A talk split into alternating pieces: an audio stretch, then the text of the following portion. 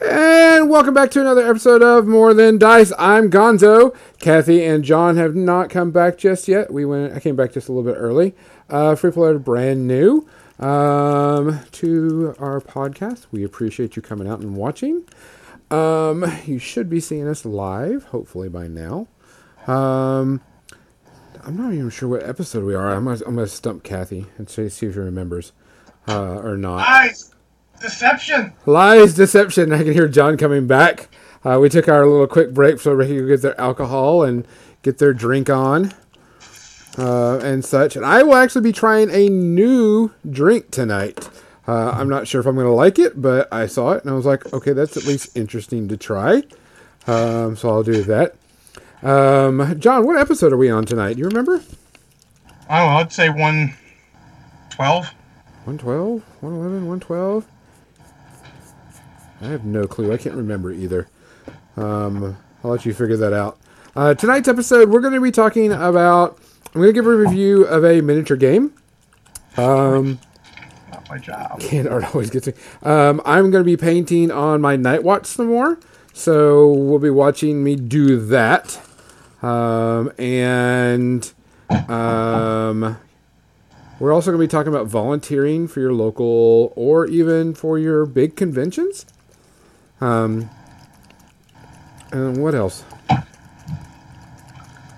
And hobby stuff in general, because you know us. We'll talk about anything hobby related. Kathy, what episode is it? 110. Wrong. One eleven. Shut I feel up. bad. I was wrong too. I thought it was one twelve. So we check. split the difference. Okay. Yeah. So we'll be uh, doing that. Uh, tonight's topic is going to be hobby related, of course, because Gonzo's still going to be working on his stuff. Um, I want to talk about volunteering at a convention or your local, because something came up um, with me uh, that I thought was interesting today, which means I may be donning the black again. Um, and then um, I want to give a review on a miniature game I played, um, and it actually is a kind of a positive review. Um, with some caveats. Um, John, what are you drinking tonight? Um. Well, assuming I don't uh, dip into the uh, the limoncello I've got here that uh, That my mom good. sent me home with a couple weeks ago, and I finally remembered to bring up here. Uh, I have a screwdriver. Okay. Kathy, what are you drinking tonight? I am drinking uh, gin and tonic. And I also have hot tea. Hot tea. Gin and tonic. That's crazy talk. And what? I You have another big fluffy. I am trying something by Shiner. Uh, it is Shiner S'more. It Maybe is the- a chocolate and marshmallow ale. So So I love chocolate marshmallow, but that sounds fuck awful. Yeah, I, I, uh, mm, uh, it doesn't smell bad. I'm sitting here smelling it. It smells very chocolatey. I don't know how bad or how good it's going to be, so I'll let I'll give a review after I take some pretty big swigs of it. Um, John, do we have any tributes or anybody we need to give a quick shout out to tonight? Uh, not that I can recall, but I had a busy week, so don't uh, don't hold me to that. Okay, I didn't see anything. all right, so we also want to thank all of our sponsors that help us out. Uh, Creature Caster, which uh, if you're not following us on Facebook, find us on Facebook because we're going to be giving away a $30 gift certificate on our Facebook page, but you have to be a follower uh, and like our Facebook page to get that one. Um, and we also want to thank Muse on Minis for hosting files and distributing us out so you can hear us on every single 50 million platforms out there that we have it on. Um, Tectonic Craft Studios, uh, Dan the Man. Uh, if you got some good MDF terrain you'd like to see, go see that man. Um, and who am I missing? Oh, uh, Metalhead Minis, Lynn. Uh, I want to thank her. She is actually, uh, there is a link going to pop up in chat uh, to some of the products that we sell uh, through her. Um, our, our dice sets are on there. Our um, objective and flags for certain games is on there, and measuring widget set is on there also, with also proxies and our, our tournament tracker too. Um, so you'll see those uh, on her website. Um, so we appreciate that. So, other than that, we thank you a lot for uh, watching and listening. So, cheers. Cheers.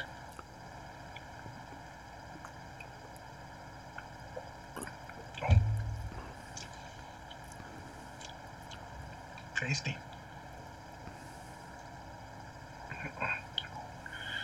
Maybe a touch too much uh, vodka in that. There may be a touch too much gin in this. Oh, it's gonna get fun. Oh, So Um, I'm, I'm so so Kathy, while you're talking, I'm gonna go grab another beer. I'm, I'm, I'm tired from yesterday. I woke up at six something this morning. It's been go go go today, and as I was pouring gin into my glass, I was thinking it was the tonic water.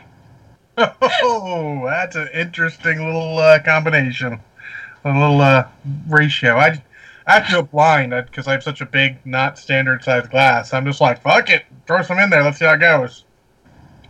So yeah. This might be what we call slightly aggressive.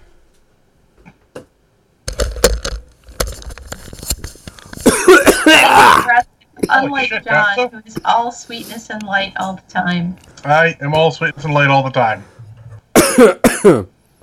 Holy I work crap, that thing's Straight Face. bad.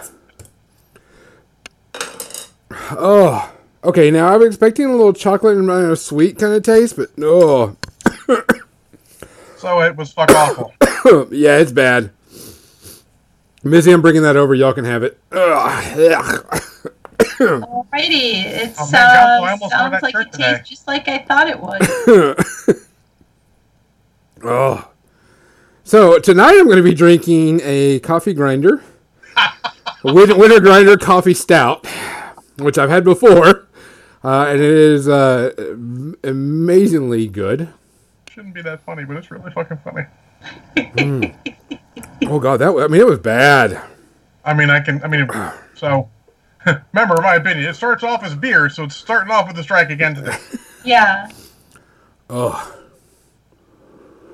But how do you incorporate marshmallow without Ooh. it being sweet, but without it? I mean, it's still going to have that sweet. sort of happy, you know. Sounds like fuck Bitterness. awful to me. I don't know. There's nothing about that that sounds good. The only the only beer that was remotely coffee that ever tasted good to me was uh, oh, a brewery mischief. oh. Gonzo's still suffering. That's, I mean, that's a that's an impressive beer, and Gonzo's still uh, in rough shape. Blech. That's gross. All right, switched over to the paint cam. Um, Paint. so I can work on it because I'm still, like I said, still trying to get my night watch So you're done. painting it light gray contrast. Yeah, I'm using the apothecary white for the uh, fur on their cloaks or area, and I'm putting it on there pretty heavy, um, so it'll be in there. And then I think what I'm going to do is after it's all dried and set, uh, I'll, I'm going to take and do a not even really a dry brush, but run, you know, a, oh god, run uh, white on the top of it so the white kind of stands out a little bit more um, after I get all this in. So Wade Three said he tried Dead Guy Ale, Voodoo Donut Maple Bacon flavored beer once. Mistakes were made. Have I told you about maple bacon vodka? I think it is actually from a simple, similar named company. I forget what it was. Uh, I've been trying to forget.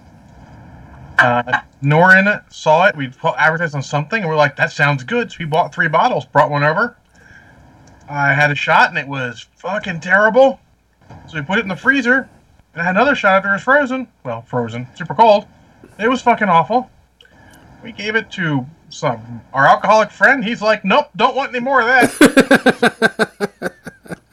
when they sold the house that uh, Creekins and I used to rent, on the counter of the the ad, they, they still had the bottle there because we left it because I wasn't taking it fucking with me. oh, it was fucking terrible. I mean, I like I like chocolate ales. Don't get me wrong.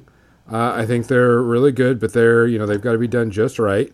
And I was like, okay, well, marshmallow maybe it'll just be like a little bit you know a little bit sweeter, a little bit you know maybe a creamy type Uh, I think no, No. no, no, no, no, nope, nope.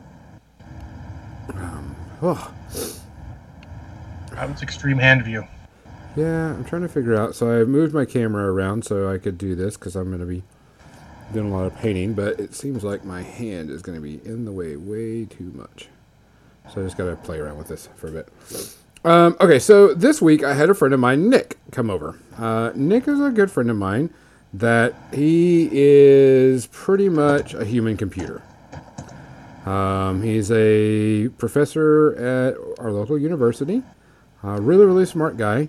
Knows a lot about a bunch of stuff. Um, like he can go, oh, I think I have a, you know, ninety-eight point seven percent chance to win this based on dice rolls, and then he'll come back to me and go, well, that one point three percent screwed me, type thing. So, I'm gonna tell you a little secret about anyone who uses percentages like that. Like he may be a human computer, but he's missing something. There ain't no ninety nothing percent chance to win anything where dice are involved. but no, he, but like I says, he's very he's a very big math guy. Um, can get stuff done. Kno- knows what he's doing. Very smart guy. Okay, I Ooh. found this on the web for is a very big Mac die. Uh, yeah, thanks. Uh, Thanks, Siri. Oh, That was pretty funny. For a very big math guy. you know, usually it's I that has that problem. oh, I know. um, I totally just muted the microphone on my particular one. Ah. anyways, So- very big math guy. Uh, re- really smart guy. Um, helps me figure out a lot of things whenever I'm, you know, when I had to teach uh, high school math and stuff at one point in my career. That was the first person I went to. Like, hey, how do I figure this out to make it so blah blah blah. Um, but he is helping design and rewrite uh, the rules for Heavy Gear Blitz. Um, for people that don't know what Heavy Gear is, Heavy Gear is a mech combat game. Uh, I'm not sure what came out first. I remember the role playing game. I still own all the books. Uh, the role playing game is very, very complicated. Um, not very good, but is very cool. Um, It's uh, style over substance. correct. There was, um, and they had a couple of video games and some other stuff happen with their uh, their product. Uh, it's by DreamPod Nine.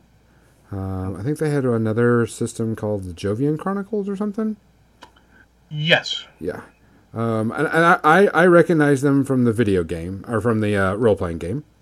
And at one point, they had a miniatures game called Heavy Gear, and I was like, "Oh, that's cool. I wouldn't mind. I wouldn't mind playing. You know, a miniature game. Reminds me of the old BattleTech days, or you know, whatever."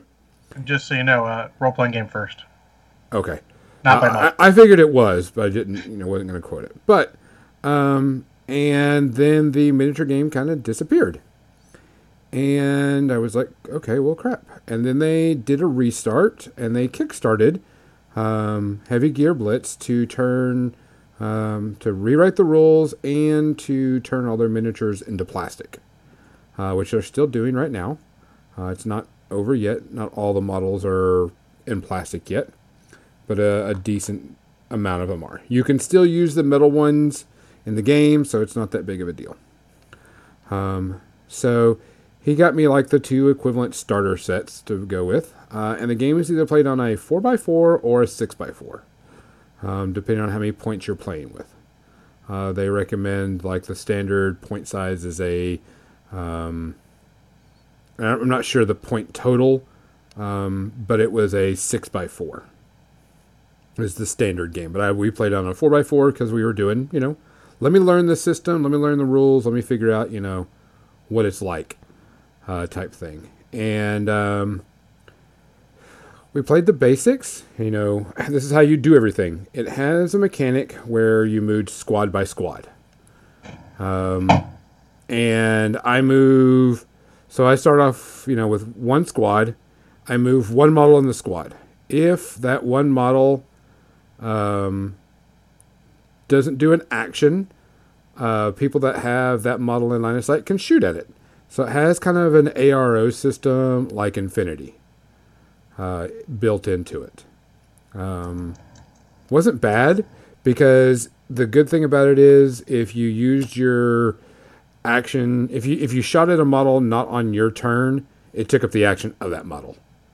So you had to choose it. So you, you still only get like one shot, but if you take, you can take it out of turn. Correct. You can take it out of turn.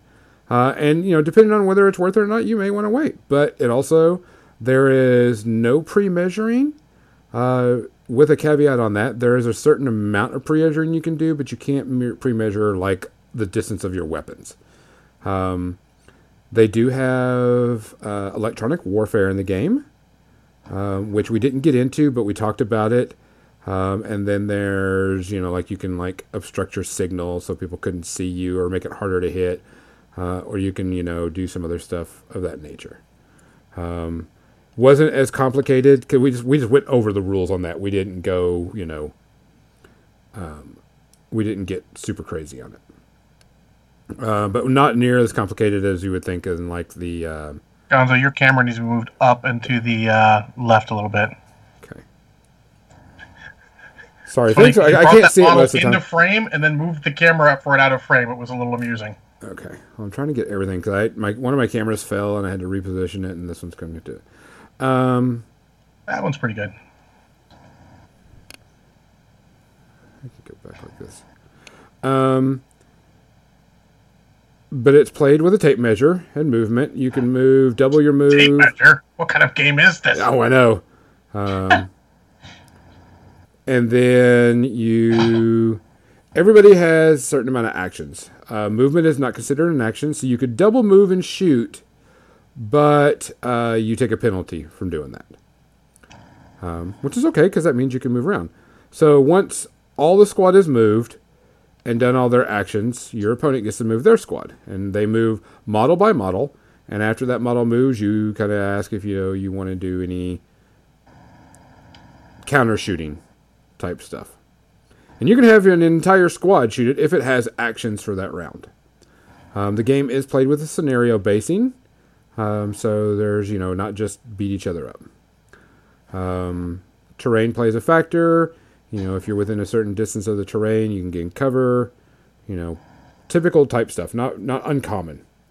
Uh, the system was very unique, uh, in that you roll base 2d6, and then you can get additional dies on um, equipment or you know cover or whatever, because uh, the cover isn't a subtraction of die on the person shooting; it's a bonus die for the person being shot at. Is it uh, dice added together or is it number of successes? Uh, neither. It is say your gunnery skill. Well, you take your highest die, okay, and you roll your. We're going to say three d six, okay, and you roll it, and say you get your four is your highest, but your piloting skill for a dodge is a three. Any threes get to add plus one to that roll, plus one to that die. Um. So say I'm going to shoot John, and I'm going to roll my three dice, and I get a six, five, and a two.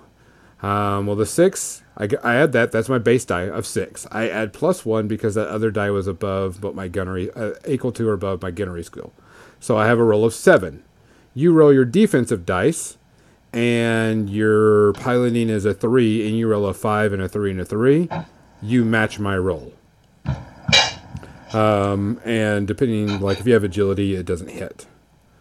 But the degree of success determines how much damage you do. Um, it was different. It was I, I caught it really quickly though, but I'm really used to it, so it wasn't you know a big deal. Um, I did take a picture of a few of the models, um, and it's on our Facebook page, and it was it was good. the The models are nice in detail. Uh, he did show me um, something to go with um, infantry because I was worried about you know how can infantry survive when you're going in, when mechs are involved, uh, and certain weapons don't affect uh, infantry because they are just you know hit too wide of an area or you know something of that nature. Yeah, to use BattleTech parlance, uh, sure, PPC does a lot of damage, but that's one instrument who's very, very, very, very dead. Yes, and that's and that's how they play it too. Um, you can repair mechs. Uh, mechs dying in one hit was very rare. I didn't even get um, I, I only killed, only dropped one mech in uh, one, and we didn't even get through one full turn uh, because I was testing out stuff, and so I was going kind of crazy with it. Um, because every you know I was testing out the rules you would you want to say and just testing out different things of it, and I had a lot of fun. Um, it's very reasonably cost price. Um, like a starter, which you can play on a four x four, is only about sixty dollars. So I mean that's not bad considering. No, it's fine. Um, and you get about I think I think the most he said you ever see is like twelve to thirteen models on the table. Um, skirmish size. Yeah, skirmish size enough, but um, there's different things. You know, you have the the warfare, and there's like ten different factions though, which I thought was interesting. Um, and those ten different factions all have different abilities, and they're all unique. Um, a lot of combat in the game, of course, is range. There's very little hand to hand, although there is, you know, if you get up in a mech, you can do it. Um, I thought about just picking up like a little starter set type thing, and you know that way I could, you know, play a little skirmish game here and there just to do it. Um, if you like a MechWarrior game and you don't have BattleTech, or you don't like BattleTech, or you want something that's different, I would recommend this. I cannot keep this thing in screen at all. I have an important question. Uh huh. There are people who don't like BattleTech. Um, they don't like the mechanics of it, and um, I know that some people. I see. I, I know a lot of people that play BattleTech, but only play it as the grid system and don't play it as the. Um, I don't even know if you can because I've only seen it as a grid system. I mean, they've always had miniature rules. It's the easiest conversion ever. Oh, okay. But I know people that just don't like the the Oh. grid system. Back in my day, you just played BattleTech and you liked it. yeah.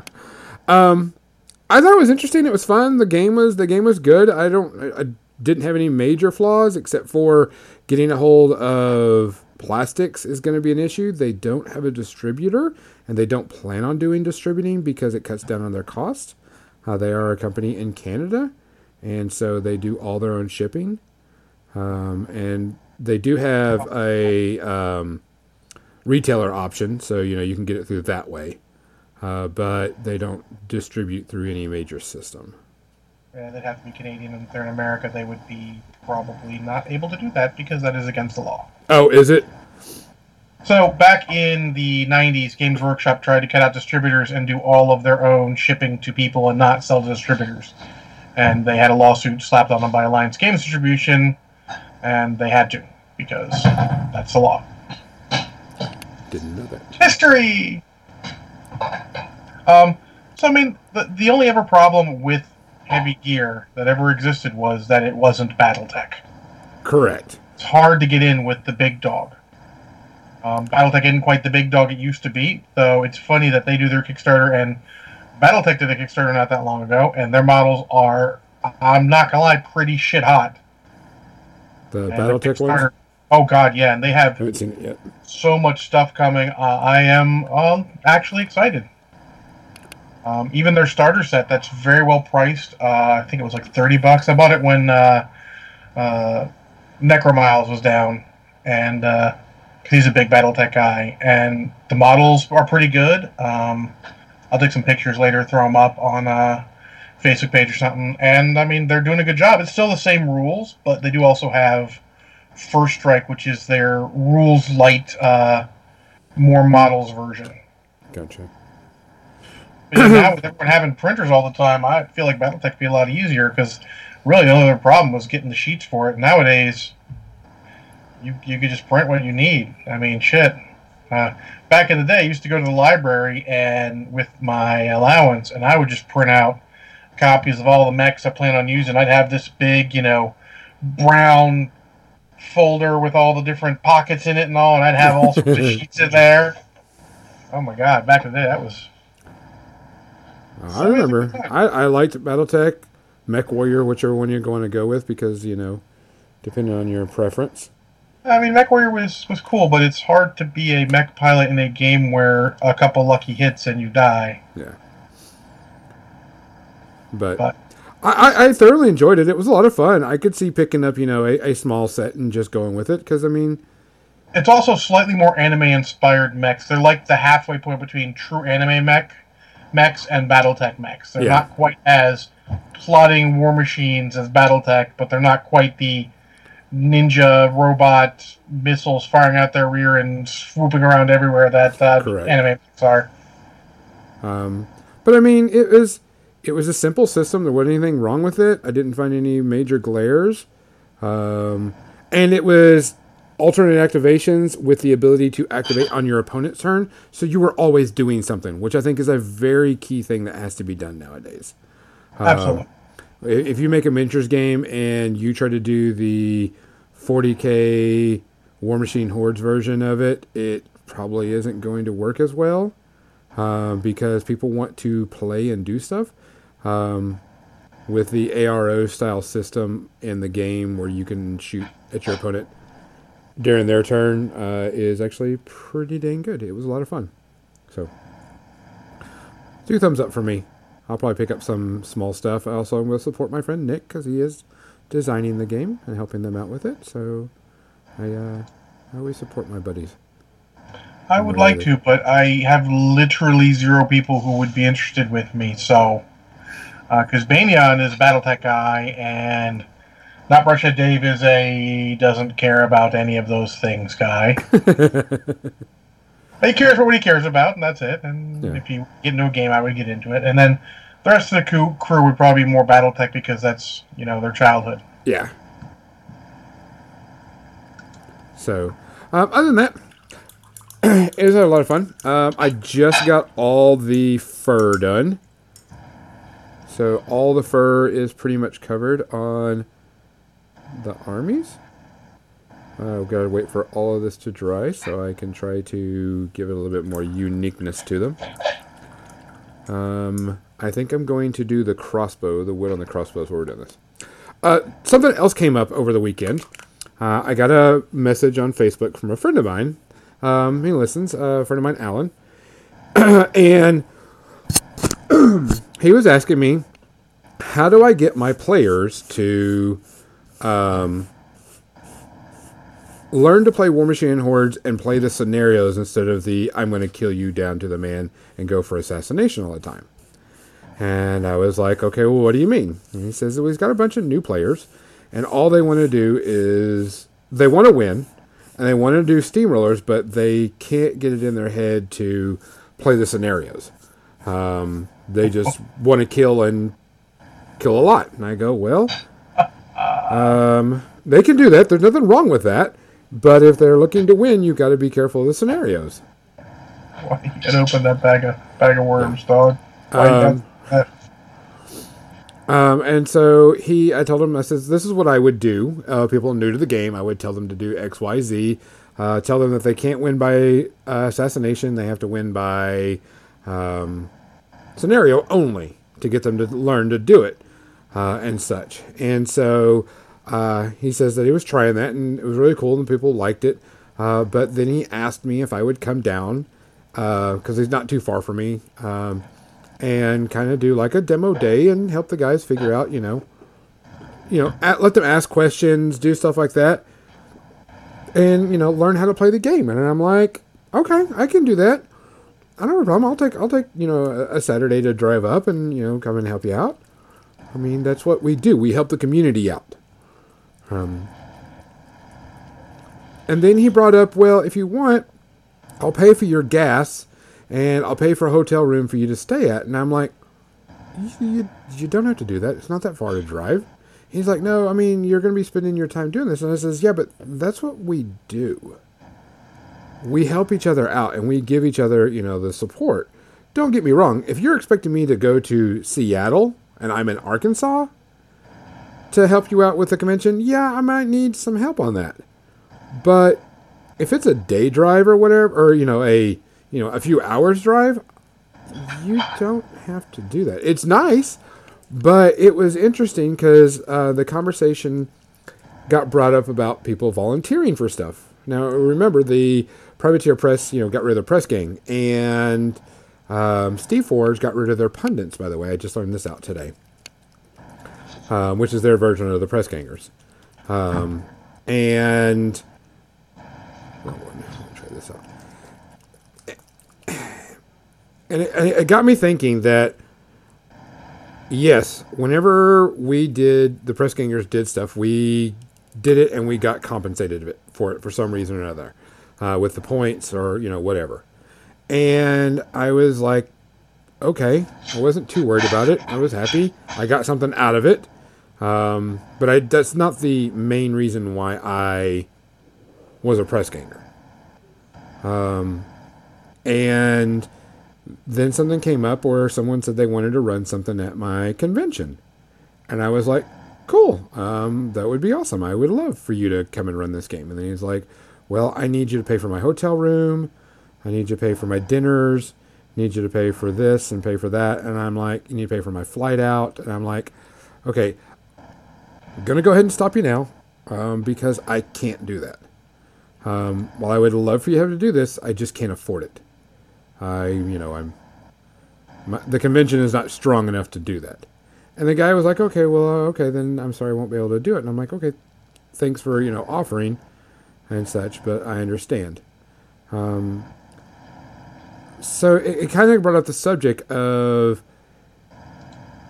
and I'm not trying to make this sound like it's bad, but I'm not going to do something for you unless you give me something in the return type thing. Um, now, like I says, I understand if you're going to be driving halfway across the nation or whatever to do something, but there's been this issue lately where you need to give me X amount of dollars for helping you out. Um, John, you've done a lot of volunteering and stuff. I have. It's been mostly local though. Correct. Now, if you were local and someone said, "Hey, will you come and you know run a tournament for me?" and it was local, you know, or whatever, what would you typically say to that? If they get, if you had the time and they gave you fair enough, you know, warning about it. I mean, sure. I'll take care of it. Okay. It I mean- That's what we do. If it's a if it's a game you're interested in, we say this a lot, but if it's a game you're interested in that you want to grow the community for, sometimes you've got to make tiny sacrifices to get that community growing, and sometimes that is sacrifices only your time. I mean, gas is generally nominal in a local area, um, but you know, if it's if you like said, if it's getting too far, maybe. But also, to be fair, every store I've ever run a tournament at has taken care of me if I've done that, you know, without any other you know. yeah, it may have given you something discount or Also, I ran a tournament. There was a one Sunday I went to Games and Stuff to play a tournament. The person who was supposed to run it, and I'm not sure who that was, wouldn't call them out if I did, didn't show up. So I ran the tournament, and the store took care of me.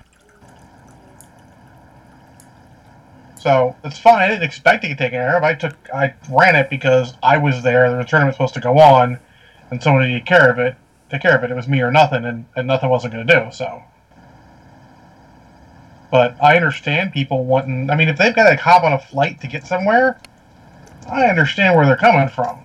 I I understand that too. I wouldn't offer something like that without going, without going. Okay, hey, Oop. two ways. I'll be in the turn. I'll be at your convention anyways because I'm playing because I'm going to do stuff there. You want me to run an event or two while I'm there? I'm not going to go. I'll come to your tournament to run these events if you pay me, or if I do, I would make that up front. Like Gonzo, I understand you need people. Are you interested in hearing, you know, what it would take for me to come out there? It's it's I- I'd say that it's all an extension of sort of my customer service training. It's it's to manage the expectations of the person you're talking with. If I come out and say, you know, hey Gonzo, I understand you're having problems finding someone to run X game that I'm good at. Do we want to talk about getting me out there and what it's going to take? You know, because now you know what John's coming from. Okay, John's coming from. He can come out here, but he's going to expect something out of it, and you can make your decision like, oh no, John, I'll find someone local. Cool, you know. That's cool all away. Oh, man, I mean, I I think Kathy's got a lot of experience in this too. She volunteers at uh, Adepticon and such. yeah. um, I've never, I don't know, I've never expected something for volunteering at a convention. The whole reason I started volunteering there, anyways, is back in the day when. Uh, when it was a smaller convention and it was so much fun, we just wanted to see it succeed. And the way to do that is to help out, to pitch in. You know, so that's what we've always, every year, that's what we've done. We've tried to find some way, whether it's, you know, getting on the assembly line to help stuff the swag bags, or to volunteer a few hours, you know, at registration, or to volunteer to fold sweatshirts, you know, for the merch table, or I mean, anything, any little bit, any few hours you have, you know, to help out uh, is welcome, and and that's that's how you help make a convention better. Mhm. You know, it's and it's not it's not like Gen Con where they have a board of directors and are for profit and you know they they they pay all of their you know employees and Yeah, they're everything. trying to make it professional. A lot, a lot of tournaments start off, a lot of conventions start off as sort of homegrown, you know, just a bunch of friends and branching out, and those things Yeah. need our help. And and while while Adepticon is big for what it is, it is still far from being a Gen Con or a Comic Con or an Anime Con. You know, it's still a local homegrown convention. And uh, you know, they need they need people who want to help out and see it survive Yeah, that's that's what I do, and I don't expect things in return. And if I get some bonus thrown my way, in in the shape of you know a T-shirt or something once in a while, then you know that's cool. Yeah, absolutely.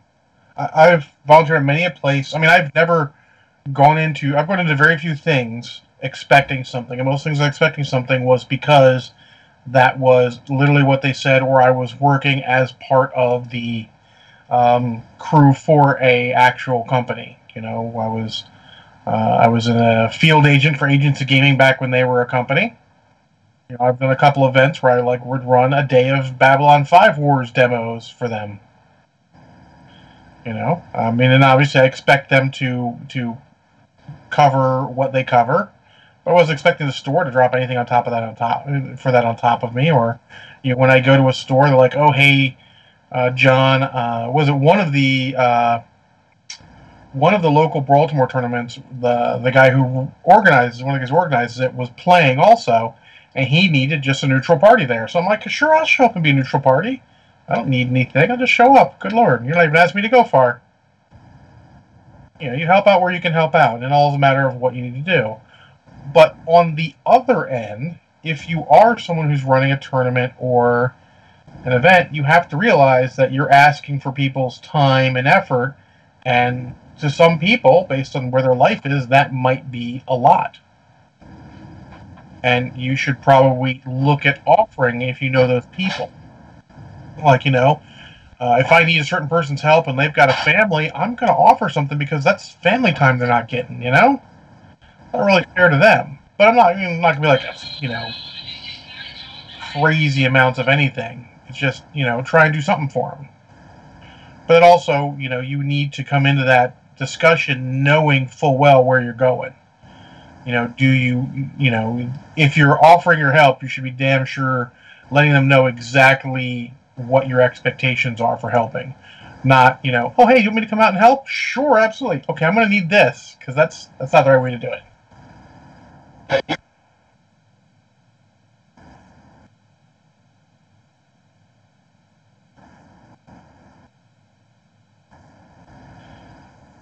And generally, I follow the Japanese rule of uh, payment for things that are not a big deal. I decline three times. If you give it to me again, I'm fucking taking it.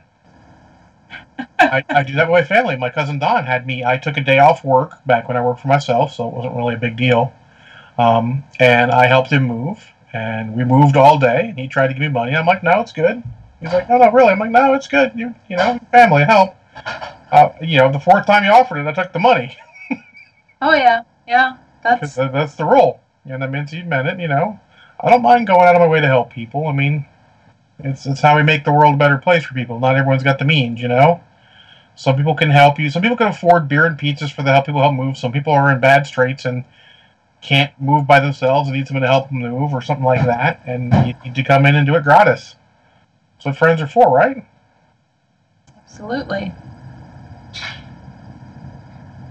So, I mean, you got to look at it like that. I mean, we're not all friends necessarily, but we're all way more than acquaintances because we're all acquaintances who have a shared passion for the hobby and we want the hobby to do better. So you sort of have to up it a bit. You know, heck, I said that to uh, El Marshall when he was moving.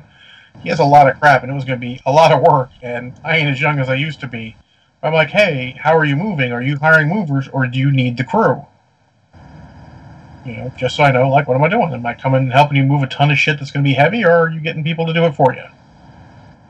Luckily, he chose people to do it for him, but I was ready to help. I don't expect Yeah. a thing. Fuck. Again.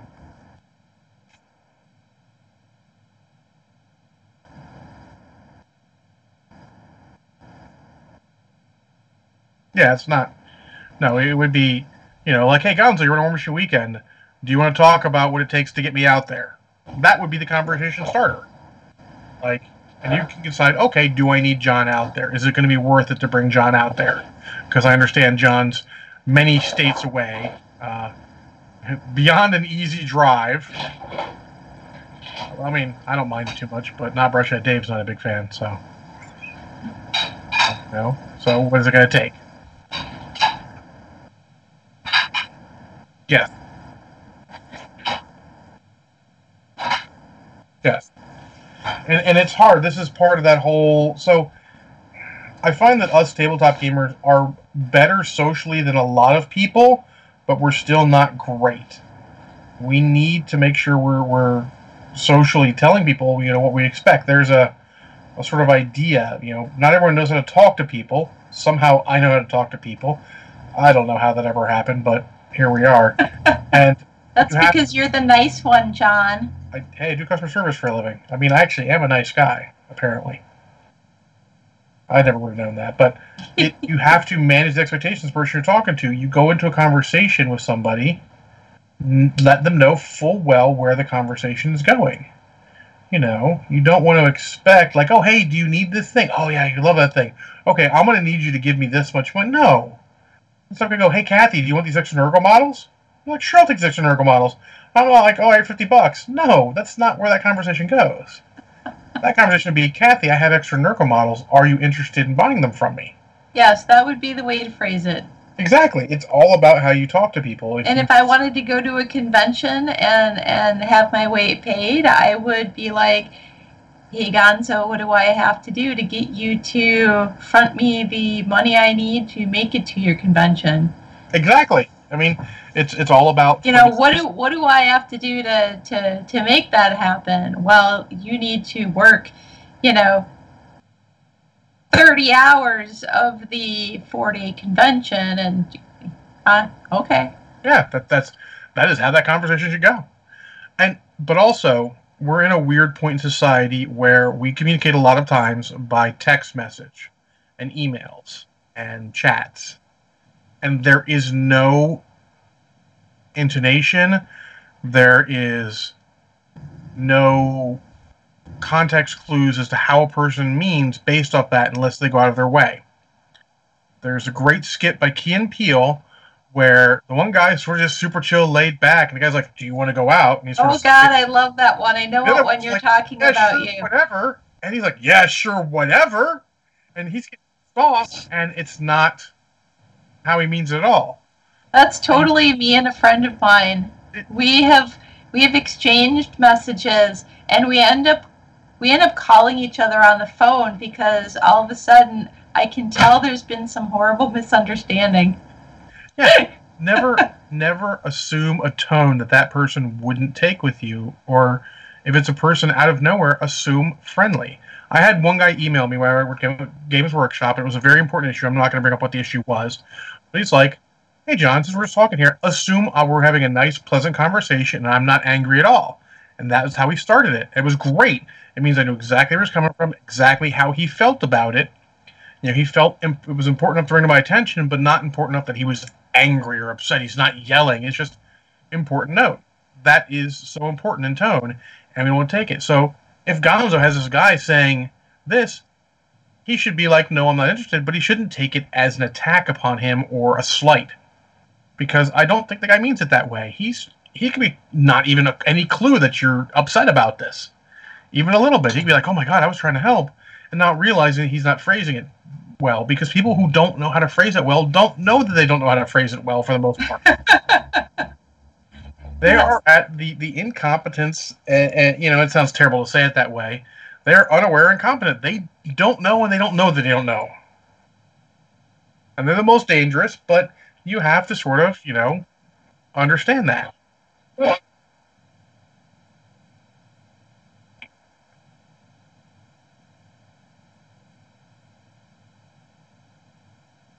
Yeah, and when I talk about when I talk about the misunderstandings I have with my friend via text, this is one of my best friends.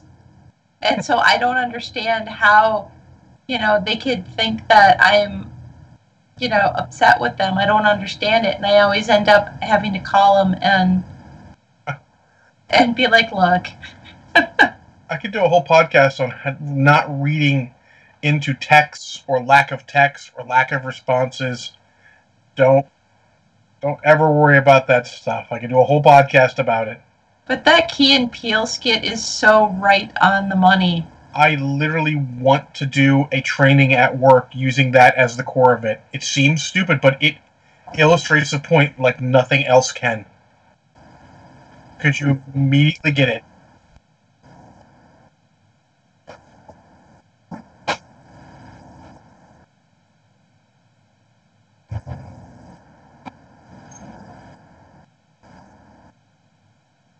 Oh. oh God.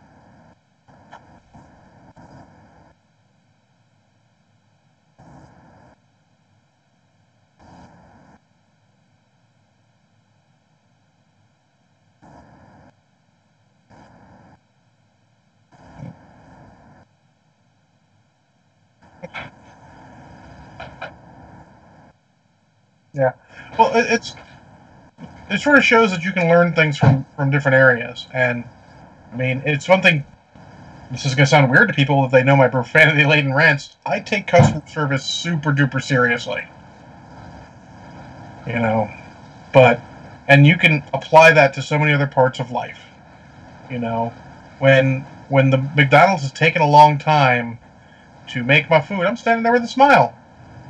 Don't need to look over and see scowling faces and shit. Like my opponent's taking a long time to turn. I smile. You know, it's not a big deal. Don't worry about it. You, you, you send the wrong message if you stand there with a frown on your face or looking like you're about to shank the motherfucker.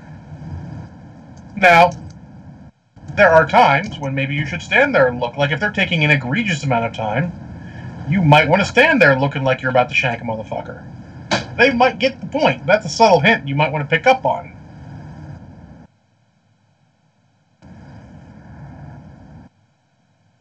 Yeah, I mean, uh, well, in, in, any case, yeah. I mean, I'm, I'm trying to relate it back to games since we are you know more than dice. Go like, hey, dude, um, you know, are you almost done with turn? Do you do you what, what's going on? Do you need to talk it through? You know, there's a lot of things you can do, especially in a casual game. You know, you don't remember there are two people involved in every game. You don't want to be having another guy sitting there for too long. It's it's it's all things you can do, and sometimes just being blunt but nice can work. Don't be blunt but rude because I got a couple things like that and they're not nice.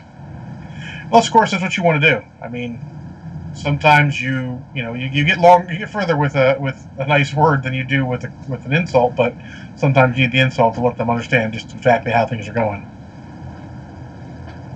You know, I feel like we've become a culture too much of sarcasm and snide remarks when you don't need to start there.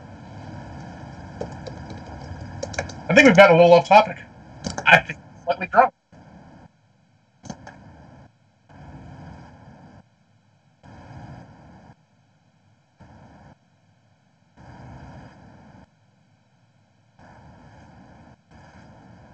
Yeah. And and you can do that and and back onto the topic if you're going to, you know, ask someone to, you know, that you want to help at a show, communicate it right. Don't take the tone the wrong way. If they say, "No, man, I'm good," they're not necessarily upset that you're asking for something. It, maybe they're just like, "Yeah, sure. I mean, I appreciate you asked, but." You know, it's not what they want to do. And we don't always have time to respond in all the words we need to to make it perfectly clear. So you have to make some assumption.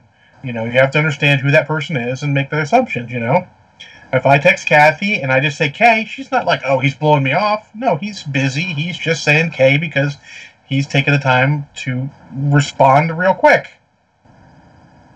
Spoiler: I never say K because I type R and it brings up Roger, and I just type Roger, and everyone understands.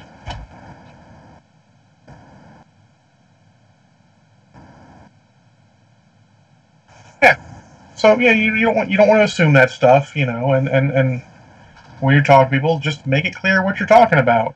You know, if you want to come to a show and help, but it's a little far, like you know, like hey Gonzo, I want to come to Warmachine Weekend, but it's a little much. What what can we work out?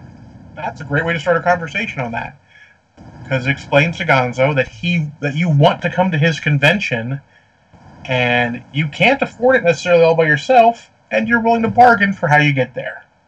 The art of bargaining is lost art that needs to be brought back.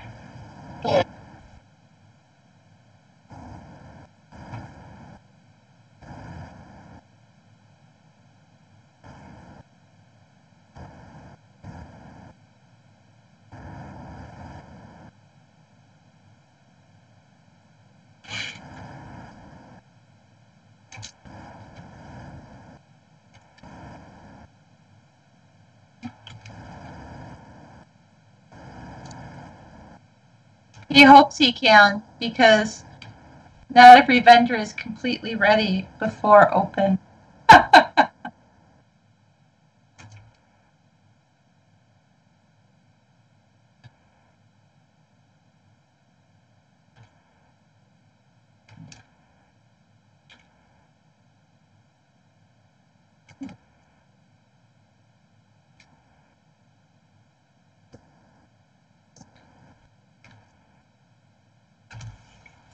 Yeah, I mean that that is absolutely fair. You know, that's asking for something. You know, like Kathy said, you know, stuffing all this stuff in bags. I mean, I mean, you go to Repticon and I help with a bunch of stuff. You hand me a, a swag bag, Philly. I am done. Like, what else do you need done? Uh, sorry for the people listening. I did mute myself just a second ago. Sorry, and I just put it back on. Don't. Some people could hear me, some people couldn't. So, so keep that in mind if you're if you're offering to help at a convention, and I think that's more of our audience is more of the offering to help, not the running a convention. That's that's the rare few people. Um, but uh, if you're offering to help, just make sure you're abundantly clear with where you're coming from when you talk to the people. A hundred percent make sure that you're clear. I don't care what anybody says. You need to make sure and don't on don't don't come back and go the wording you need to go hey john i need you to come run 40k for me can you come run 40k for me yeah i can do that for you and then a day before the thing hey what about my compensation Yeah, no, no. yeah that All be you should all take care of that beforehand. yes Like, sure, Gonzo, I can run 40k. Um, can you, what can, can you do something small for me because I'm losing a little bit of time. I want to do this for you know. That's how that goes. yeah Be willing to bargain these, especially with these kind of things. This is the time to bargain. Is maybe it's something. It's like uh, I can you know comp something small. Sure, that's fine. I mean, sometimes Oh. that's all you need. You know, you you want a free t-shirt and t-shirt and dice yeah here you go t-shirt and dice. Fucking a. yeah Why not? why not St. Louis? Let's go. Oh, it's like what's funny is I had I had this lady that was coming to uh, the convention anyway, and uh, she asked how she could help, and I says, "Well, I really need someone to run this type of thing. Are you willing to do that?" She's like, "Yeah. Can I get a free T-shirt instead of dice for that?" I'm like, "100 percent yes, you can." Um, that is perfectly reasonable because I mean it was only it was only one event that she was doing. It was it was going to be an all day, but it was you know taking time out of her schedule.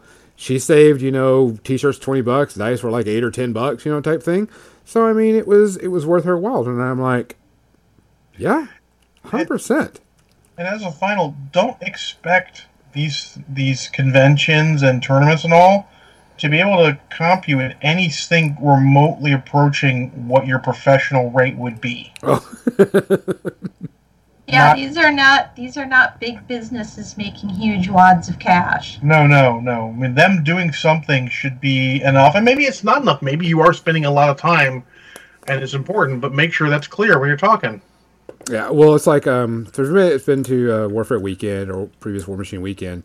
Uh, AK um, runs the uh, Invitational and the LCQ, and that is an entire you know weekend's worth of work. And he does it. He loves it. It's what he's been doing, you know, ever since it was around. He, you know, enjoys every bit of it. Um, and then when they were taken that we had to pay him, um, they uh, he was like, "Well, here's the thing. You can't pay me what I'm worth to do all this stuff, and I'm not expecting you to, but this is what I want in return." And I'm like, "Okay." Yeah. I mean, it's I'm opening it's up. Similar to it's different and it sounds similar to but it is different than offering artists exposure for their work correct. so and, it, and it's key to keep that clear you are not a professional at whatever you do Kathy, Hey, Orcris, uh, I, I saw that conquest model. How do you uh, how do you like? Have you have you had a chance to play the game, or are you just painting the models? Because I I still have a box set and haven't had a chance to do a paint a, a game of it yet because of life.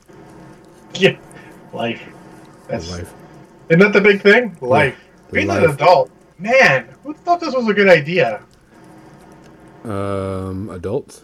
I mean, and I do want to point out that this, uh, I'm only maybe two thirds, and this thing's slightly aggressive. Are you feeling a little inebriated? But it's funny, you haven't gone on any profanity ridden rants at all. No. Oh, Gonzo hasn't brought up Warcaster yet, has he? we will save no, that for he next is week. not. And it's almost time for our media section, so next week. Next week, for everybody's uh, listening, uh, we will have Oz from Privateer Press on. We will be talking about uh, Warcaster. I like Oz. I don't want to throw profanity laden rants at him. The Oh, have fun. We're gonna try to see what information we can glean from him and see if we can get some special stuff. But we have, I have, I have, I have a ton of questions about the game anyway. If you have questions, throw them on our Facebook page. We do have the th- uh, a thing put up. I would say message us instead. Probably easier that way, right, Gonzo? Yeah, Yeah, you can message us message on us. Facebook with your questions that can be asked to Oz next week. All right, well, Yes. we'll be live, so people can come and you know they can still. Yeah, you can still be live, but just in case, because uh, we, they might want a little more approval on our questions. We'll see. Uh, also, it'll be easier to work them in if we've got them beforehand. Uh, Rhizome, that is the new sci-fi miniature game by Privateer Press. Um, Coming coming to up. Kickstarter soon. So we're going to talk Or about. that. is Rysdom asking Orchrist if that's a new uh, Oh, I don't know. Um, a new Viking miniature for Conquest? I I don't know. me either, but um, media section? Media. section? Give me one second. I got a little bit of time paint on there for now. switch. No, no seconds. One second. One second's up. All right, there we go. I'm gonna still continue to paint because I'm I'm on a roll right now, and I don't want to get off. on a roll. Yeah, keep Would you going. say you're hamming it up? I'm not hamming it. I'm getting the leather parts done on parts of the model. I like ham. I also like ham. I made ham. out- Actually, I don't have any ham. Damn! No ham. uh, I'm trying to eat something after this because apparently uh, dinner was not filling enough or lunch was not filling enough at 5 o'clock to keep me okay through this. I had a donut Uh, was it before good? this. And I'm only saying that to cause envy. Oh, no. After dinner, I did have a chocolate pudding parfait. So Ooh. there's no envy here because that Oh, was fucking good. Well, talking about food that's uh, apparently not really good for you. KFC's got a new sandwich coming out. Have you seen that? No. Is it as good as a double down? It is a Are, are biscuits involved? sort of. Oh Uh, god. It is two donuts with a chicken patty in between the donuts. So it's a chicken. I don't know open what it is with the donut as a bun thing. That's just sticky and gross. I would counter with it being sticky and awesome and terrible for you. Oh yeah, I'm sure it is completely 100% horrible for you. I, I, would rather do one. biscuits, but with a syrup condiment poured on it. Kathy, please, please. I can only get so erect.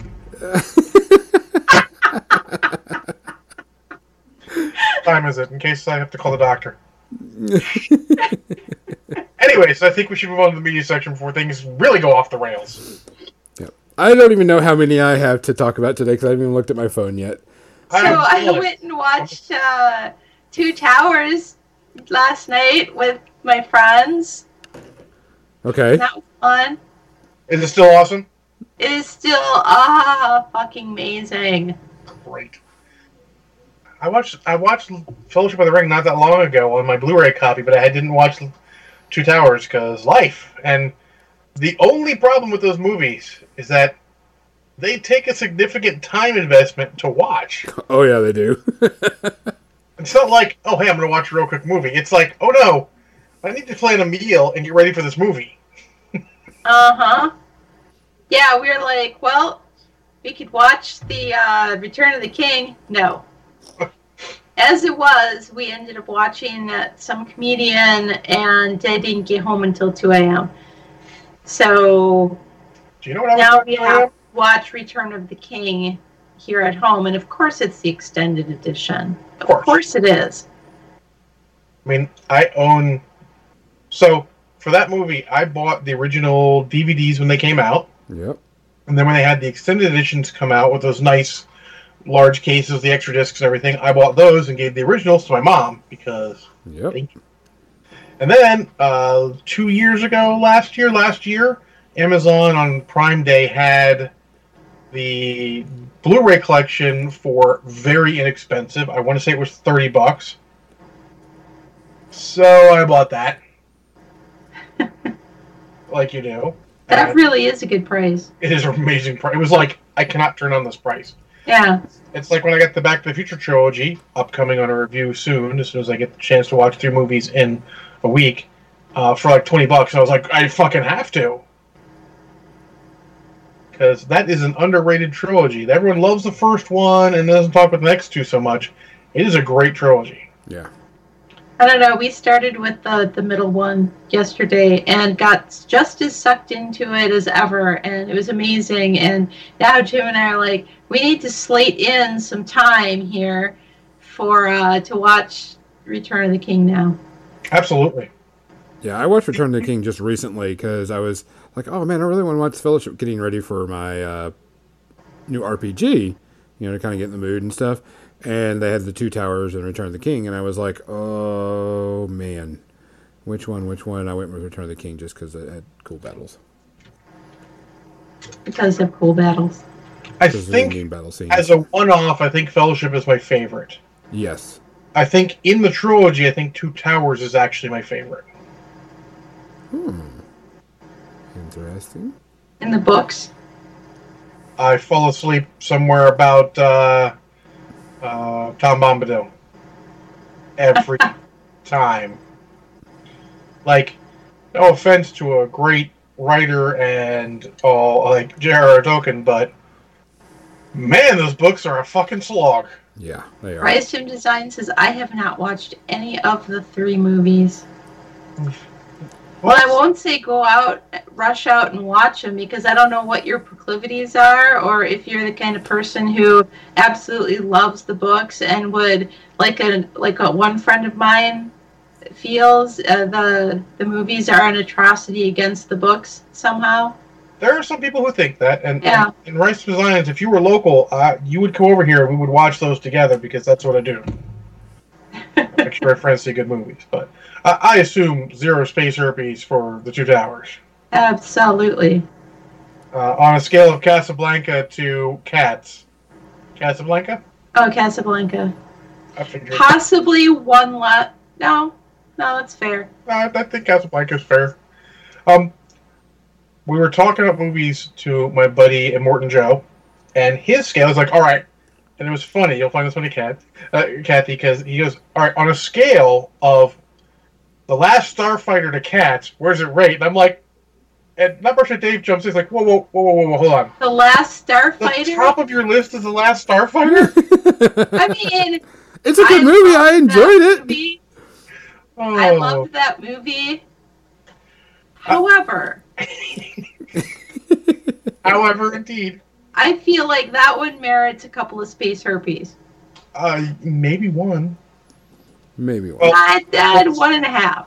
which I is mean, funny. it, I really like it, but because the person who we we were talking about uh, uh, birds of prey which is what it was what we were referring to and alex uh, who i saw that with has never seen the last starfighter Okay. So he's you've got a scale he doesn't he actually technically has seen cats he doesn't know either end of it. there's it a lot of people who haven't seen The Last Starfighter. a lot of people haven't seen cats either i actually met a guy in a local gaming store who saw cats and enjoyed it and i said more power to you dude i'm Yeah. not upset that you enjoyed it i'm happy i didn't Oh. So, let's see, what did I watch? I actually only watched one movie this week, and that was Shooter, starring Mark Wahlberg and Michael Pena. And I've seen it, I think I actually reviewed it probably a year ago, maybe two years ago, a while ago on this cast, or maybe the other one. I think it was this cast. I don't really remember. I like this better now than I did the first time. This this is slowly getting up to that SWAT level of that enjoyable throw the movie in. You're gonna have a good time watching it, actiony type movie. And the reason I like it more is because it's not just pure action. They have a chase scene uh, early on. So let me back up. The concept of this movie, if you haven't heard of it, is Mark Wahlberg is an ex Marine Force Recon sniper, so he is a badass. And they hire him because they want to stop a potential assassination attempt on the president, and he is like sniper du jour, so that's cool. And then they betray him because they actually use that as a reason to shoot somebody. I'm not going to get into all the details. I did kind of spoil the whole thing there, but that happens really early in the movie. And I'm pretty sure in the previews. So I like the concept, and rather than having a full, you know, healthy Mark Wahlberg running for people and basically Jason Bourning his way through motherfuckers, they shoot him twice to make him have to run. It's a really good narrative device to force him to run away and to keep the movie interesting. And then after that, they introduced Michael Pena's character during that, and he's a rookie FBI agent who's like sitting there and putting all the pieces together. I really like the way this movie comes together. Now, I think it could be better. I would have probably run it as a narratively out of order movie with Michael Pena ostensibly as the main character, but he wasn't big back then. This is him, really young Michael Pena. But I really enjoy him. I really enjoy the way the characters work together. I, I, I just enjoy all this movie. It is very well done. It unshocking to say it was directed by Anton Fuqua, who makes great action movies and has directed some of my favorite throw in and watch movies. In addition to Training Day, but I think we could never expect anything like Training Day from him again. I think that was lightning in a bottle, and he got lucky and he rode that shit all the way, which is good. You should do that. But I really enjoy this. The action scenes are easy to tell what's going on, as is his standard style a bit stylized, but very fun, enjoyable. A lot of characters who come in who are just enjoyable or hateable as scumbags the whole time. Uh, Danny Glover's in it as a bad guy, and he really sort of hams up the scenes he's in, which is enjoyable. Uh, and Ned Beatty, who has come a long way from playing Otis on uh, Superman the movie to actually being the big bad himself uh, but still enjoyable. And it just got enjoyable. It's just a fun, enjoyable movie. It never gets too heavy. It never gets boring. It's it's just fun and enjoyable. Um, it is a good action movie. I'm going to give it like one and a half space herpes. It's not perfect by any stretch, but uh, it's getting on that list of throw it in and just have a fucking good time. It might kick uh, SWAT and the replacement killers down a notch and uh, move up. those are. The funny thing is, one of those is actually directed by Anton Fuqua also. That'd be the replacement killers, which I love. But Chow Yun-fat is awesome, so there you go. Gonzo, I'm sure you watched something this week. Um, I did. I actually introduced um, one of our listeners to uh, a very old TV series. And I want to. I don't want to even say it's very old, but it's decently old, and it is a cartoon. And I introduced this person to Avatar: The Last Airbender, the cartoon, not the movie.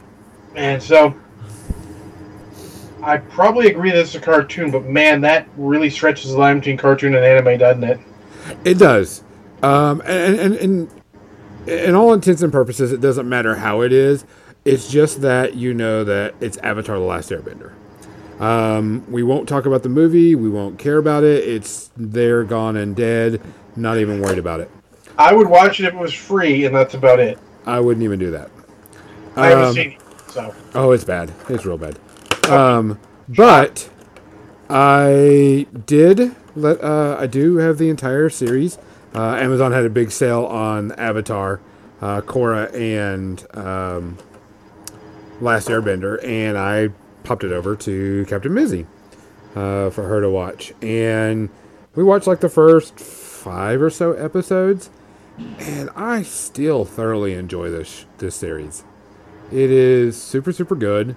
Um, it's got good writing. It's got you know funny art. It's it's it's really good TV series. If you've never seen it, uh, go out and get it.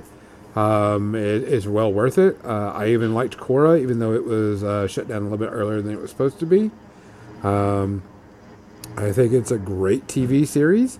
Um, it has some some great voice actors. Uh, uh, I think during the filming of it at one point, um, Mako passed away during it, and they did a tribute for him because he did uh, the voice of Uncle Iroh. well, of course, and- boy Mako. Do what? What'd you say, John? It says an important amount for my boy Mako. I love Mako. Yeah, um, and he did he did the voice of the uncle, and the uncle is one of the best parts of the series too. Um, we always joke that if you ever need uh, wisdom thrown at you, just go look up some Avatar Uncle Iroh uh, quotes because he's always got good ones. um, but so far, it was. I mean, it, it, it gives me zero space herpes no matter what. I mean, Uh, that's heard. but I mean, just now, just you know, watching it again and going through a go again, it's just so good. Um, I don't think I'm cautiously optimistic about the new series that Netflix is doing. Uh, if anybody doesn't know, they're going to be doing um, Avatar: Last Airbender as a live action again, but as a TV series on Netflix, done by the original uh, writers. And they are they said that one thing that we that people have complained about is that they are going to do and keep there's going to be no whitewashing of characters like the movie um, and so people are kind of like okay all right um, It's fine. It's it's been. I, I don't have a problem with whitewashing because I understand at a certain point you have to appeal to the audience you're going for, and I have no problem with night not whitewashing because if you get actors who can act and if it's subtitled or, or, or dubbed or even spoken English good enough, who cares? correct but that was um, something that was brought up that they were concerned that they might uh, whitewash um, roles because in the movie Avatar was a white kid. When I hate it because the kid didn't do anything wrong. It just that's kind of the, what they did. I feel like movies get a bad rap for that, and you know, but so I, I think actors get a bad rap for that, and the actor shouldn't be the be the one that's you know gets No. the bad rap for it. did, did you like Avatar a little bit more in the second viewing, or about the same, or what? About, about the same. Um, There's I really there- find the second viewing is when you really get into something because your expectations of what it should be are gone and you can enjoy it for what it is. Well, the, what what comes up about really funny about it is, so I'm watching it, and spoiler, I'm not going to spoil anything for Mizzy, but you know we kind of laughed about it, and it's the you know the cabbage vendor. Uh, you start seeing the cabbage vendor. The cabbage vendor. There's a running joke that if you ever want to catch the avatar, just go find a cabbage vendor because he's always near one, um, type thing. And it was just, I saw him on there for the first time, and he came up, and I just started chuckling to myself a bit because he, you know, makes an appearance through the entire series. So it's just it's just pretty good. Um, I'm to give it, of course, zero space herpes still because it's still a great series. Um, I wish I had a Blu-ray player at my school because I would play that for my kids at school because it is definitely well worth it. I guess I have to go with the, my next ones and everything because everybody else is done. Man, I could talk about what YouTube stuff I'm watching. Uh, go ahead and go with that real quick. So I follow a channel called MGO, E M G O, and he does Transformer reviews. And you'd think that's kind of boring, but he has a lot of personality and he puts a lot into it. He's got a lot of running gags. At the end, he runs a sort of, you know, Transformer action figure theater thing where he has them, you know, interacting and all. Playing with toys. It's cool. Um, if you're ever interested on, hey, is this Transformers toy worth it? You can always watch those. Uh, he does a bunch of them. You can see, hey, do I like this? He'll he'll he's not afraid to hit on the bad points, hit on the good points. You know, give you give you the whole thing, and you can see the whole thing as he's totally transforming it. Uh, Xenoverse is not stop motion. He's probably just got his hands and stuff out of the way. Uh, occasionally, a little stop motion where he's posed them. They don't move all the time, uh, but it's very enjoyable. Uh, you can see if it's worth it. That's uh, you know why I haven't bought certain Transformers and why I bought uh, Jetfire here because uh, every review was great, including his. Jetfire's not in the frame, so Jetfire. Um, he's really good. I suggest checking him out. And he does a bunch, a bunch of reviews, and like I said, he's got a lot of personality, and he makes them fun. Uh, not the boring stuff you see a lot of times where they're just. He's got a great manner for video. He's uh, he's very vocal, good vocal range, and really puts a lot of inflection in to keep you uh, interested during them. Go ahead, Gonzo. Um, I am since I got all these models to paint. I'm going to be doing and listening to uh, some books. Um, one of the books, the final book, came out just not too long ago, um, and I've been waiting for it to come out on audio so I could listen to it while I'm doing some painting. Which means I won't be doing a lot of streaming. But and I found out I don't paint a lot while I'm streaming sometimes when people are on there because I just start chit chatting and sitting back and chilling Uh huh. Which is okay, but I really need to concentrate on this. Now, yeah, what- the more the more the chat is active, the less you get done. Yeah. That's why these splintered fang are taking me so long. so nothing against our listeners or anything. Um, I'll, I'll probably do something once in a while. I know um, I'm going to be probably doing my uh, trays pretty soon and getting them painted up so they can be. Cause I'm going to airbrush those. But I'm going to be listening to a um, uh, a series on audiobook. Um, and it is shut up. Siri tried to go off again. Um, and it is because I said series, not Siri. And it is called uh, the Lightbringer series. It's by Brent Weeks. Uh, Brent Weeks did a really cool uh, book series of uh, what was it called? Um, oh God, I've heard the name before, but I don't know where. So oh man, where are you, Brent Weeks?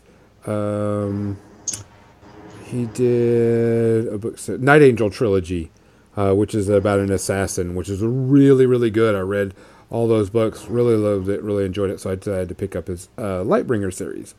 Um, I've gone through all the books, listened to all of them, um, and they've been really cool. It's about a group of mages that actually use uh, light to cast magic, uh, and the spectrums of light, like red mages, you know, uh, color spectrums, and all this other stuff.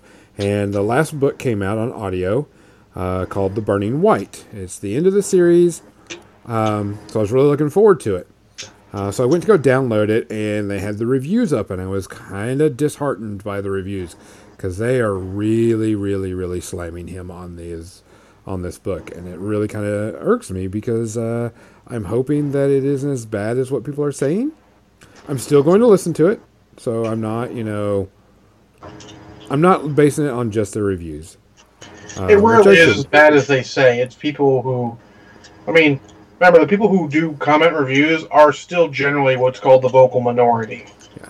So I, yeah, 'cause I'm still going to listen to it, still going to go through it and uh, do that while I'm painting my miniatures, uh, which I found that I can paint minis and um, listen to books really well.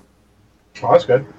Um, that it's it's a, a good one for me. But I was really disheartened by what I read on some of these people's you know reviews of it, and I was like, dang it! I hope it's not bad because I've really been looking forward to the end of the series uh, to see what happens to everybody and what everybody's to be doing. So, So- Having watched Birds of Prey, which is, I think, the ultimate, if you think you're interested, no matter what people say, you should see it movie. Sometimes, if you're interested, you just see it anyways. Mhm. You only want that for the stuff you're not sure about. You know, like you know, like a movie, uh, let's say like Knives Out, where I'm like, okay, reviews are really good. I kind of want to see that movie now, but I wasn't sure beforehand. correct. But something like, I don't need to see a review of fucking Godzilla versus Kong. I don't know if I'm going to go see Godzilla versus Kong. Of course I'm going to see Godzilla versus Kong. What the fuck? You know, but you have to do that. You, you, reviews are good if you're not sure. If you're sure, just be sure. Don't let a review stop you from watching something. Yeah. Unless it's someone you really trust implicitly and they tell you it is the most fuck awful thing ever, then maybe you want to skip it. or you're like Alex, I'm like, I feel like I need to see cats now. I'm like, no! Sorry. Go ahead. Um, so I'm listening to that. I'll give a review when I'm finished, uh, but it's going to be a while. Um, so not that big a deal. Um, I'm hoping it does really well. I'm hoping it, you know, it gives me a good ending and it's not uh, what everybody is saying. So I'm Yeah, hoping I mean, good. sometimes it's not going to end the way you want it. But I, again, that's. I, I don't have a problem with it not ending the way I want it. I just want to make sure that it ends, type thing. Yeah, and again, that's why I said back to my the second time is so much better because the first time you go to something, you have expectations. You know, and we human nature, we're gonna have expectations. That's why I love seeing so many movies with my mom a second time because I get to experience them for a second time and find out if it was just my expectations fucking with me or if it actually is maybe not as good of a movie. And sometimes you're surprised it's great the first time, the second time it's not as good. Yeah. But it's good to know that. It keep you from calling something that I mean, and that's not really a big deal. But calling something it's a cl- not a classic, a classic. Like, oh, you know, such and such a classic. I was great the first time. You watch it again, you're like, ooh. Uh, example, I watched Machete last week. I talked about it on my last John. That movie is not as enjoyable as it used to be because it's a little too topical now. It's actually a little uncomfortable. But it's like, oh, oh, that's that's not that's not okay anymore. And it's weird how a movie that's supposed to be just sort of frivolous, junky fun is suddenly not because of the way the times have changed. So, good to keep in mind when you're watching movies and media and stuff. It's very important, uh, very very important to, know what your expectations are and know how things have changed. That's why I don't watch old Voltron or shit like that because it's not going to hold up. No, it doesn't. I'm certain it's fucking terrible. I'm remember it being awesome and great and continue. That's how I feel there's about Krofft Superstars. Oh God, you know, you know. Those old Sid and Marty Krofft shows were brilliant when I was a kid, but They're still brilliant because you remember them that way. they will always be be brilliant. But there's some things that do, and, and you'll sort of know them. As you get more experience, you'll know. Like, I go to watch Robotech because Robotech is actually more mature than the age it was made for. And there are parts that are not as good. There's some parts obviously made for kids. You know, every, movies have those, and videos have those, and series have those. But there are parts that are still super adult, and they hit you just as well as they did back then. You know, it's like discounting the the Return of the Jedi because there are Ewoks in it. Yes, Ewoks were made for kids, and yes, It's a little cutesy at points, but that's still a good movie, and it's not going to kill it. Maybe you don't like it as well. Maybe you rate it a little lower than you used to, but it's still an enjoyable movie because the rest of it's so good. It hits that fine line between kid and adult stuff. It gets it all in there, like Star Wars is supposed to. Um, another thing, uh, I am watching the newest season of Peaky Blinders, um, season five. And so I'll give a review of that after it's done. But I did want to talk about something that's coming out this week, uh, which I'm definitely looking forward to, and that is the new season of Altered Carbon. I think it comes out the 27th. I'm not Uh, supposed to watch all this Oh, interesting. Um, a big hit. I we re- I, we all liked it. Um, Yes. We all thought it was great. I can't wait to see this one, especially since they have a new actor playing, you know, whatever. I mean, And Anthony cut Like whatever.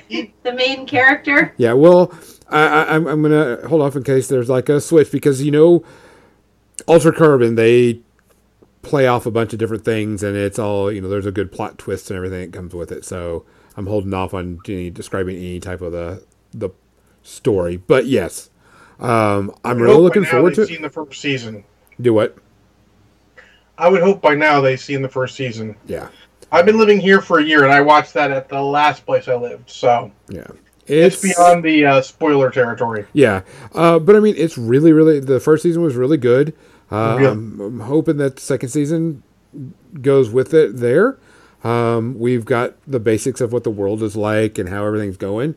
So our expectations on some stuff may be like, well, why didn't they do like this, or why didn't they do that, or you I know, love whatever. Anthony. Mackie, and he's lead Yeah. now. I I'm fucking in. Yeah, when I saw that he was doing it, um, I thought it was great because one of the ladies at my work was like, "Oh, I saw this, but they're not using the same actor." I says, "Well, technically, they don't have to use the same actor." It's Nope. a cunning idea. I love it. Yeah. They can use whatever they want because all you gotta do is appropriate the source material. That's actually how the source material is. It's great. yeah, Cortex stacks moves and you're done. Well, the move it it ended with the the guy whose body he was borrowing, let's say, getting kicked, getting let out, and being back. And that was sort of the happy ending of that. And that's what I like with Altered Carbon. The series ended with a happy ending. It felt complete, but you realize there's so much more it can go from there. Yeah. So Because Takeshi uh, Kovacs has a lot they can he can do. He's a bad man. but I'm looking forward to it. Like I said, I think that comes out this Thursday. So that'll be Uh-huh. a good thing to binge on Thursday when I get home. God, my list is so big. I think uh, somebody said that to me recently. I think Missy goes, "There's just too much stuff for me to watch." Uh huh. Yep, that's kind of how That's it why is. you, you have to say, I'm not going to watch this because it's not important enough to me. Yeah, Um, I, I really want to rewatch Star Wars and try and catch up and watch like Clone Wars and Rebels and all that stuff I missed in there. But that is it's a hell of a like um, I could take a month off and probably barely get through it all. yeah. That's Man, lot. a month off work sounds really good, doesn't it? Okay. Uh, let's see. What is it? February. Three months, and I can do that. Oh yeah. Um, respectfully, go fuck yourself. Um, so other than that, guys, that is pretty much the end of the cast. Unless someone has something else they want to talk about. I'm Um, John. and of course, John's got to jump in before That's anything else. John. I'm That's John. taking Wednesday off of my stream. I normally stream Tuesday, Wednesday, Thursday, and Friday uh, in the afternoon. Okay. And You're entitled. Wednesday, I'm taking Jim out to lunch, and then we're gonna run errands. So, Special, oh, I was wondering special occasion with the errands, maybe not so much. well, we're going shopping. Yay, shopping! Yeah, and I will have probably a new episode of Fall of Mirkwood this week um, to have everybody listen to because I think we're going to be getting back. Uh, one of our members went to Disney for a few days, so we're like, "Yep, we'll see you when you get I back." might do new movies and minis. I'm trying it. I, might try different styles since I don't have necessarily the time to watch a movie. I might just have a very movie related topic as the second half of that. We'll see how that goes. All right. For more than dice, I'm Gonzo. I'm John. I'm Kathy. Good night, everyone. Thanks for listening, guys. I'm gonna see if I can send you somewhere else real quick. I'm gonna see who's up.